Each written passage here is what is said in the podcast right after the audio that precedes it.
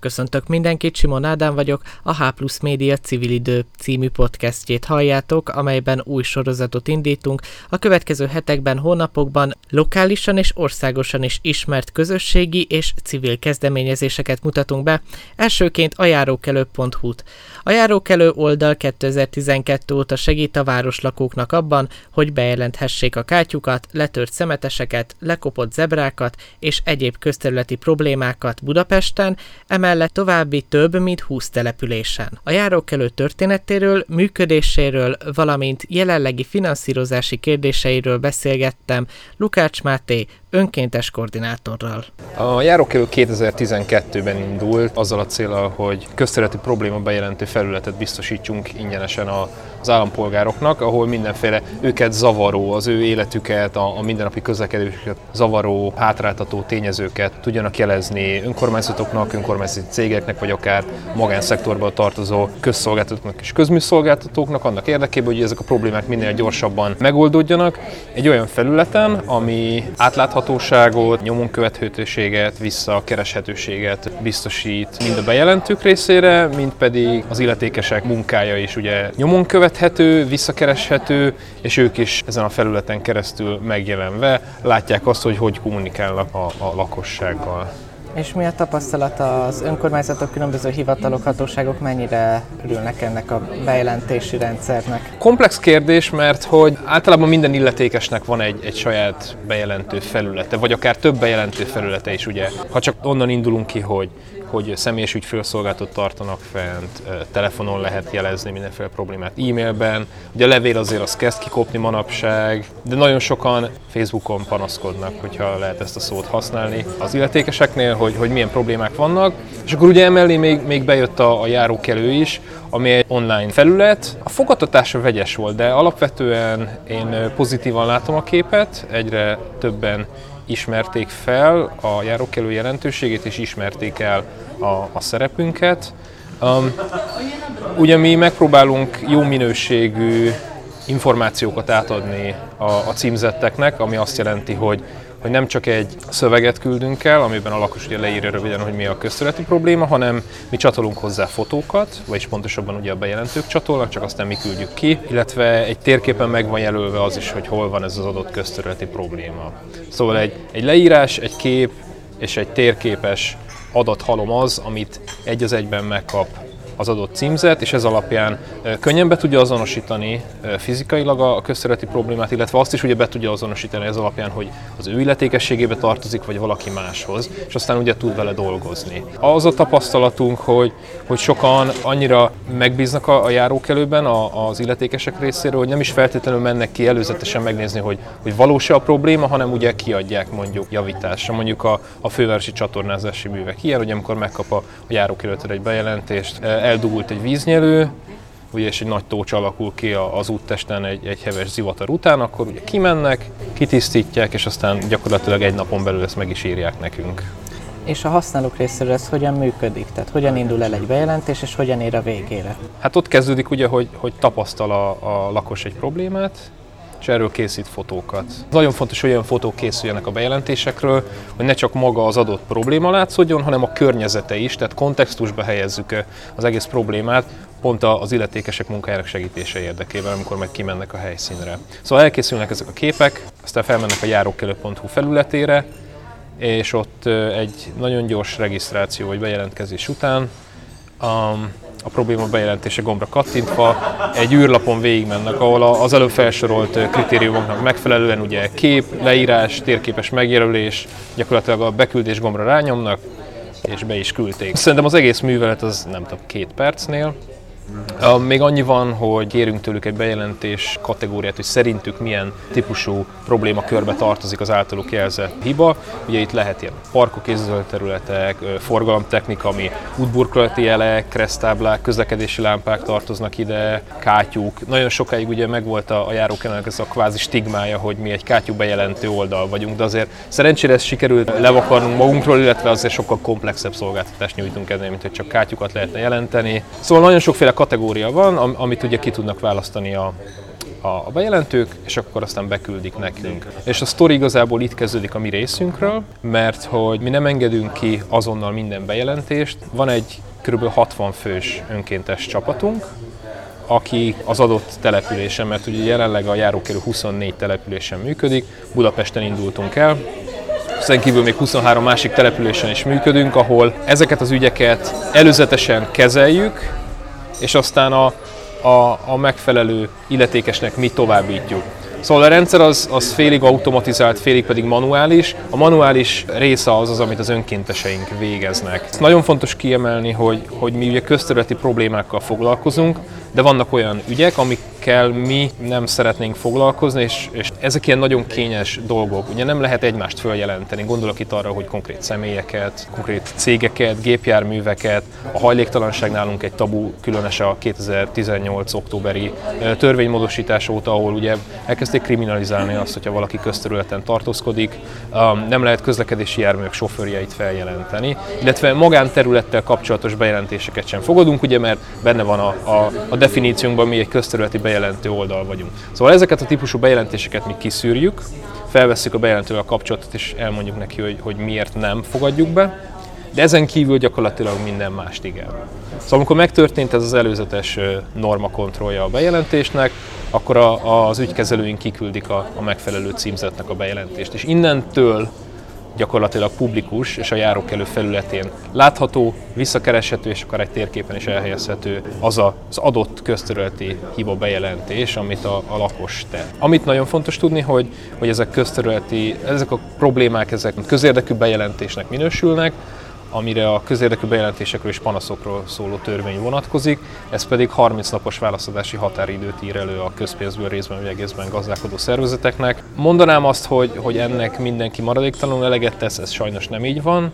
Ennek különböző okai lehetnek, de általában a, a leterheltség az, tehát a, a harminc napos ügyintézési határidő az nem elég nekik arra, hogy feldolgozzák az információt, kiadják, és aztán ugye válaszoljanak is nekünk. De, de az előbb említett ef cé em es példa például nagyon jó, hogy, hogy van, aki viszonylag gyorsan és rugalmasan tud válaszolni, máshol viszont ugye a, a bürokratikus hivatali eljárásrend az, ami tapasztalatunk szerint akár gátat is szabhat annak, hogy, hogy időbe válaszoljanak. Ha nem jön meg ugye harminc napon belül a válasz, akkor mi általában újra szoktuk küldeni a, a bejelentést a, a címzetnek. Egészen addig, míg, míg nem kapunk választ, az általában azt jelenti, hogy két-három újraküldés, és aztán sajnos ugye van az a mód, amikor kénytelenek vagyunk mondjuk megoldatlanul zárni a bejelentést azzal az indoklás, hogy nem érkezett válasz az illetékestől, de hangsúlyozom, ez azért a, a bejelentések kis százalékát érinti, mert összességében most közel hetvenegy ezer bejelentésünk van, és ezeknek a kétharmada vagy már megoldódott, vagy pedig megoldásra vár. Szóval ez egy nagyon, nagyon nagy szám.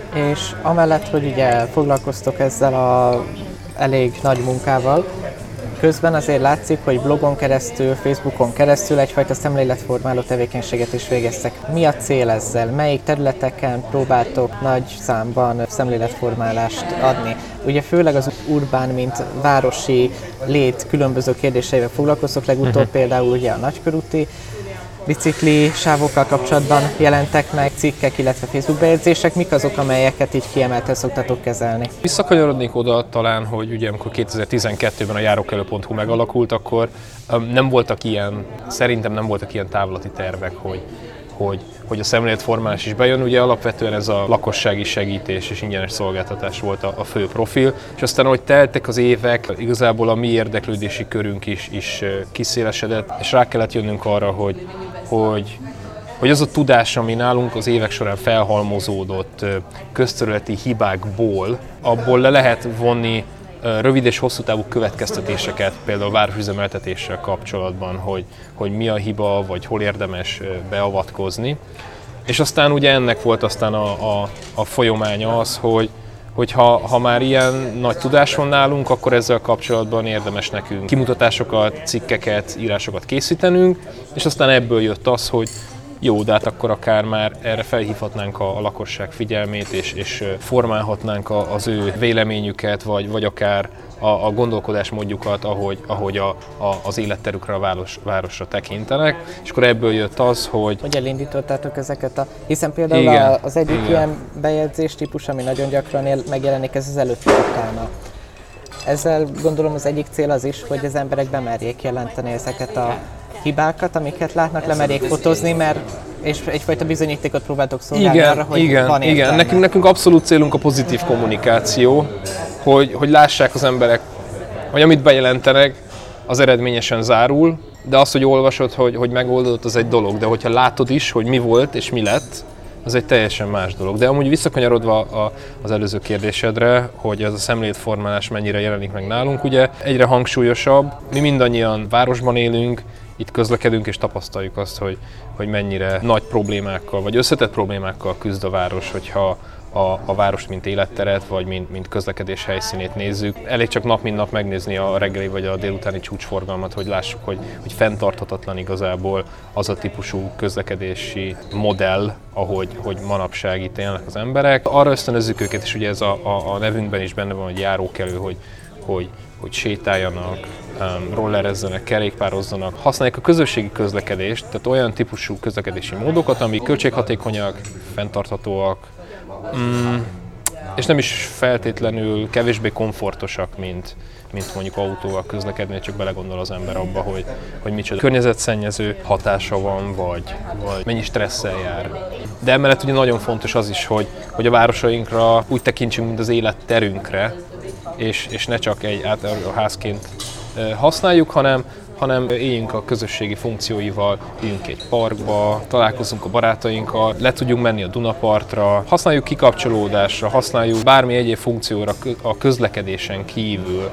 Ugye van egy ilyen nagyon jó kifejezés, hogy, hogy a, a, a sűrű lakott városrészekben a, a város maga, a lakóinak a nappalia, a kiterjesztett nappalia. Szóval kezdjük el ekként használni őket. De ez természetesen az is kell, hogy hogy újra felosszuk a közterületeinket, ne csak parkolásra használjuk például. Egy nagyon jó példa itt a, a nyolcadik kerületi Horánszky sarkán, ahol nyílt egy kávézó nem is olyan régen, és a, a kávézónak a kültéri terasza az egy parkolóhely újra felosztásával történt. Most ugye ez a parkolóhely megszűnt idézőes eredeti funkcióját ellátni, és most a, a kávézó vendégeinek nyújt kiülési lehetőséget. Egy parkoló autóhelyen nyolc-tíz ember nyugodtan kint tud kávézni. Szóval ilyen típusú dolgokra gondolunk, amikor azt mondjuk, hogy, hogy szükség van egy változásra az emberek fejében, a gondolkodásmódjában, illetve szeretnénk őket eljuttatni arra, hogy önmaguktól ismerjék fel, hogy mennyire fontos az, hogy, hogy másként tekintsünk a városunkra, mint ahogy nagyon sokáig tekintettünk és használtuk.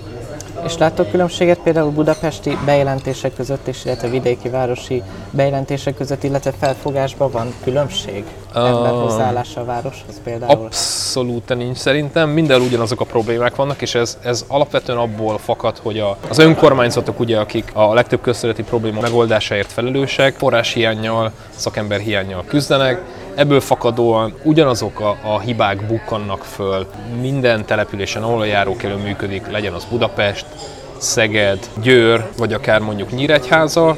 Ugye nagyon sok kátyú van, nem ürítik rendszeresen a szemeteseket, graffitik megjelennek itt-ott a, a város különböző műtárgyain, közlekedési eszközökön, kiszáradnak a fák, kidőlnek a fák, holott a lakosság ugye időben ezt jelzi az illetékesek felé, akik nem feltétlenül figyelnek erre. És aztán ebből vagy lesznek balesetek, vagy szerencsés módon ezek a balesetek valamilyen módon, valamilyen módon nem történnek meg, de, de meg történhetnének. Inkább én, én azt látom, hogy, hogy minél nagyobb egy település, annál többen használják a járókelőt, annál több problémát jeleznek, de hogyha egy mintázatot vennénk, akkor gyakorlatilag ugyanazok a problémák jönnek elő mindenhol. És ha valamelyik település be szeretnénk a járókelőhöz csatornázni, uh-huh. hogy ott is be, megtörténhessenek a bejelentések, annak mi a módja? Nagyon egyszerű, egyrészt mi nyitottak vagyunk erre, hogy, hogy minél több településen működjünk, és nagyon örülünk is, hogyha helyi lelkes lakosok megkeresnek minket azzal a céllal, hogy szeretnék elindítani a járókelőt mondjuk Szombathelyen. Ehhez nem sok mindenre van szükség igazából, egy pár lelkes önkéntesse, akik vállalják azt, hogy a, a helyi ügyeket kezelik és kiküldik a megfelelő helyre, illetve a, a helyi önkormányzat és a különböző közműszolgáltatók elérhetőségének az összegyűjtésére amit aztán ugye mi felviszünk a járókelő adminisztrációs rendszerébe, elindítjuk az adott településen a járókelőt, és akkor gyakorlatilag onnantól fogadjuk a bejelentéseket. A civileknél általában szokott lenni egy elég nagy félreértés így a társadalom részéről, és ezt mi is tapasztaljuk egyébként, akik ugyanígy más civil szervezeteknél dolgozunk önkéntes alapon, hogy milyen költsége lehet egy szervezetnek, hogyha önkéntesen dolgoznak ott, hiszen a civil szervezetek önkéntes alapúak, minek nekik pénz, stb. Tehát van egy ilyen érdekes hozzáállás, ami mostában talán egy kicsit erősödött is. Egy járókelőnek milyen költségei vannak, és miért került most az elmúlt időszakban a működése veszélybe? Uh-huh. Amikor elindultunk kétezer-tizenkettőben, akkor kizárólag önkéntes munka segítségével, vagy hozzájárulás segítségével tartottunk fenn a szervezetünket, kezeltük az ügyeket, küldtük ki a megfelelő helyre. A, a fejlesztés, tehát a, a weboldalnak a fejlesztése, a hibák javítása is önkéntes alapon működött nagyon sokáig. És aztán kétezer-tizenöt-tizenhat tájéken eljutottunk arra a pontra, hogy hogy kaptunk adományokat magáncégektől, akik gyakorlatilag mecénásként mögénk álltak. A, a legfontosabb az a, a Concord értékpapír zé er té, akinek az egyik tulajdonosa, Streitman Norbert, évről évre támogat minket, és, és akkor jött el az a pont, hogy a, a járókelőnek a hiba bejelentő felülete is újra lett írva programkód ügyileg, és elkezdtünk egy olyan irányba gondolkodni mi is, amikor egyre több bejelentés jött, hogy, hogy akkor jó lenne, ha, ha egy kicsit professzionálisabban működnénk. Az önkéntes csapat létszáma megkívánta azt, hogy, hogy legyen egy önkéntes koordinátor például. És ugye ez kezdetben a, a, a kolléganőnk, a Sági Kata látta el, ő is önkéntesként. De az, azért az látszott, hogy, hogy ez így hosszú távon fenntarthatatlan. Akkor szépen lassan elkezdett a szervezetünk nőni, és már nem csak önkéntesekkel foglalkoztunk, hanem, hanem munkatársai is lettek a szervezetnek. A, a legelső volt kollégánk a Csabi, akit aztán a, a sorban én követtem, mint önkéntes koordinátor. Az fontos tudni, hogy én lassan nyolc éve, hogy a járókelőhöz csatlakozom, hosszú évekig önkéntesként, és aztán tizennyolc tavasz óta pedig önkéntes koordinátorként. Itt megtévesztő, hogy az önkéntes szó az arra vonatkozik, hogy én önkéntesekkel dolgozom, önkénteseket koordinálok, az ő, ő tevékenységüket, illetve ebben a személyben önkormányzati kapcsolattartó is vagyok. Szóval ez volt kb. tizennyolcban, amikor eljutottunk oda, hogy jó, hajtsunk végre egy szervezetfejlesztést, kezdjünk el professzionális módon működni, úgyhogy kialakult egy, egy belső stáb, akik a, a járókelő mindennapi működését irányítják, kezelik, és ugye hozzánk kapcsolódik az a kb. hatvan fős önkéntes csapat, akik a lakossági bejelentéseket kezelik. Szóval, ha belegondol az ember, valóban nagyon sok tevékenység ingyen van végezve és, és szolgáltatva a lakosság felé, azonban, azonban a munkatársaknak ugye a, a bérköltségei, a, a weboldalunk szerver fenntartása, fejlesztése és az ehhez kapcsolódó különböző szolgáltatások ellentételezése az ugye mind pénzbe kerül, ezt pedig valahonnan elő kell teremtenünk. Úgyhogy mi, mi régóta építünk arra, hogy, hogy mikroadományokkal támogassanak minket a, a felhasználóink, vagy hogy mióta közhasznú egyesület vagyunk, azóta adó egy százalékra is jogosultak vagyunk. Akkor Covid alatt például ezek az adományok gondolom jelentősen visszaestek. Ez, ezek, ezek jelentősen visszaestek, igen, persze, meg, meg, a, meg a céges adományok sem végtelenek, hogy úgy mondjam. Megpróbáltunk az idei évre már úgy tervezni, hogy egy, egy önfenntartó modellre álljunk át, ahol belső erőforrásainkra hagyatkozva tudjuk előteremteni a forrásokat. Mármint ez alatt ugye azt értem, hogy mi megszervezzük azt, hogy különböző forrásokhoz jussunk, vagy akár önkormányzatokkal együttműködjünk támogatási és együttműködési megállapodások keretében. Amit ahogy te is mondasz, ez a Covid teljesen keresztülhúzott, és, és eljutottunk arra pontra, hogy, hogy nyár közepére azt láttuk, hogy ha Ha nem szervezünk most sürgősen egy támogatói kampányt, akkor nem feltétlenül tudjuk az idei év fennmaradó öt-hat hónapjára biztosítani a járókelő működését. Hogyha pedig ugye nem tudjuk biztosítani a járókelő működését és a munkatársak bérének kifizetését, akkor az alapszolgáltatásunk, az alaptevékenységünk, hogy egy ingyenes szolgáltatást nyújtunk a lakosságnak, az, az veszélybe kerül, és legrosszabb esetben ugye meg is szűnik.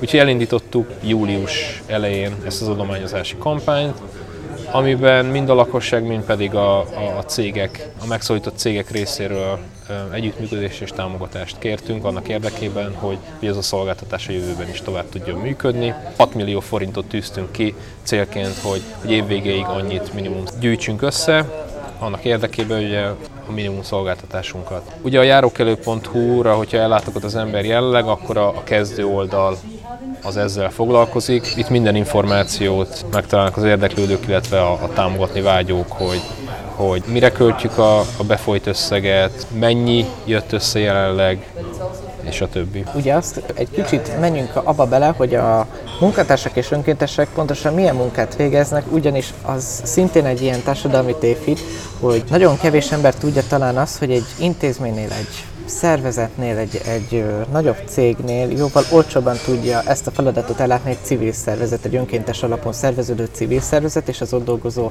pár munkatárs. Egy munkatárs, aki ott dolgozik, most csúnyán mondva pénzért, egy nap, napotokat így meséld el, hogy milyen tevékenységeket végeztek, hiszen valószínűleg jóval több mindent kell csinálni, mint egy átlag embernek egy, ebben a projektben.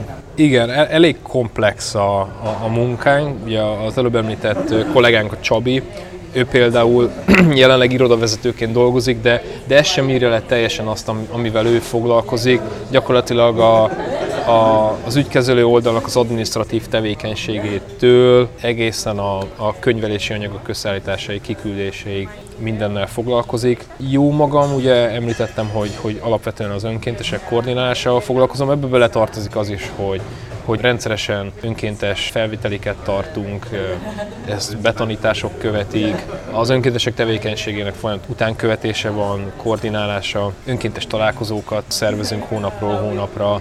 Most sajnos itt a járvány miatt az éves találkozónkat azt le kellett mondanunk, ami szeptember végén lett volna. Rendszeresen találkozom önkormányzatokkal, itt az önkormányzatokon belül általában a, a városgazdálkodással foglalkozó munkatársakkal tartom a kapcsolatot, hiszen ugye szakmailag ők azok, akik a járókelővel kommunikálnak nap mint nap. Pályázatok beadásában, írásában is részt szoktam venni, úgyhogy körülbelül ilyen.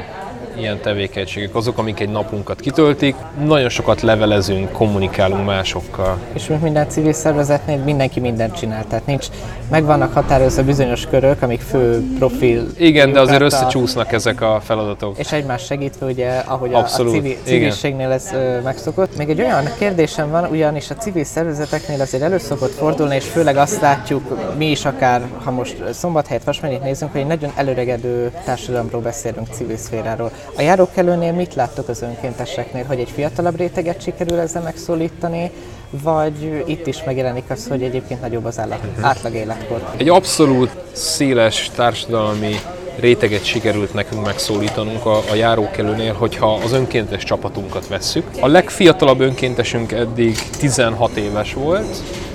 Ő időközben már, már leérettségizett és egyetemre jár. A, a, a legidősebb önkéntesünk pedig ötvenöt-hatvan év körül lehet. Szóval egy, egy nagyon széles rétegről beszélek, mind végzettséget, mind pedig foglalkozást tekintve. Szerencsére az új önkéntesek jelentkezésével és, és befogadásával ez, ez folyamatosan gazdagodik, színesedik. Úgyhogy a, a, az általat felvetett jelenség szerencsére minket kevésbé érint. És a használókról mit lehet tudni nagyjából, hogy kik használják? Akár Facebook közösség alapján is lehet a nagyjából a hozzászólókról, statisztikai adatok alapján, hogy kik azok, akik használják, vagy itt is hasonlóan megvan ez a széles társadalmi réteg? Szerintem abszolút jellemző, igen, hogy, hogy miután nagyon egyszerű használni a járókelő felületét, ezért én, én nem érzem, vagy nem látom azt, hogy, hogy bizonyos társadalmi korosztályok mondjuk kiszorulnának a, a használatából. És mi a jövőbeli tervek? Mik azok, amelyeket még elindítanátok? Mi az, ami még fejlesztésre szorul? Ugye itt volt szó már a szemléletformálás, hogy ugye megjelentek ezek a cikkek, Facebook bejegyzések, mi az, amire még nagyobb hangsúlyt kell fektetni az emberek felé? Hogy becsüljék meg szerintem a köztulajdon. Tehát hát el kéne valahogy jutnunk szerintem arra a pontra, hogy, hogy felismerjük, hogy amit a, a mi adónkból közpénz formájában létrehoznak, azt a sajátunkként kezeljük, és ne csak úgy, hogy kihasználjuk, hanem megóvjuk, fenntartjuk, gondozzuk. Ez szerintem egy nagyon fontos dolog, és én amikor külföldön jártam, például Ausztráliában, akkor azt tapasztaltam, hogy hogy még a dzsungel közepén lévő grillezőhely vagy, vagy piknikhely is olyan állapotban volt ott hagyva a használata után, ahogy azt elvárná az ember, hogy, hogy ő találja, amikor legközelebb használná. És ezt a típusú mentalitást nem igazán látom még itthon. Nagyon sok mindent elvárunk az államtól, vagy akár az önkormányzatoktól, hogy csinálja meg, de aztán mi nem veszünk részt benne partnerként, hogy, hogy az úgy is maradjon olyan állapotban, ahogy azt létrehozták. Ez az egyik szerintem, amiben nagyon jó lenne változást elérni. A, a másik meg az természetesen, hogy, hogy minél több településen működjön a járókelő. Most az elmúlt hetekben volt megkeresés például, hogy Esztergomban elinduljunk, úgyhogy ezen dolgozunk éppen. De hogyha Szombathelyről van jelentkezés, ott is nagyon örülnénk, hogyha el tudnánk indulni a járókelővel. Ugye, ahogy mondtam, annyi az alapfeltétel ennek az egésznek, hogy, hogy helyi, lelkes, tenni akaró lakosok legyenek, akik szívesen üzemeltetnék a járókelőt, hiszen mi úgy szeretnénk egy településen hozzájárulni a, a járókelő működéséhez, hogy, hogy a helyi lakosságot bevonjuk, hogy, hogy ne idézőjelben központilag mondjuk meg, hogy mi legyen ott, vagy hogy hogy működjön, hanem a helyiek érezzék megint csak a sajátjuknak a, a probléma megoldást, és, és ők dolgozzanak azért, mi a platformot nyújtjuk ugye hozzá. Tehát az elmúlt percekben Lukács Mátéval, a járókelő pont hu munkatársával, önkéntes koordinátorával beszélgettem a portál történetéről és működéséről, de várjuk további civil kezdeményezések, projektek, közösségek jelentkezését is, hogy bemutathassuk őket a H+ Média felületein, videósan, podcast formában vagy egy cikk keretében. A jelentkezéseket a h plusz pont szerkesztőség kukac gmail pont com e-mail címre várjuk. A podcast kétezer-húsz. szeptemberében Budapesten készült, készítette a H+ Média szerkesztőségi csoportja. Szerkesztő Simon Ádám.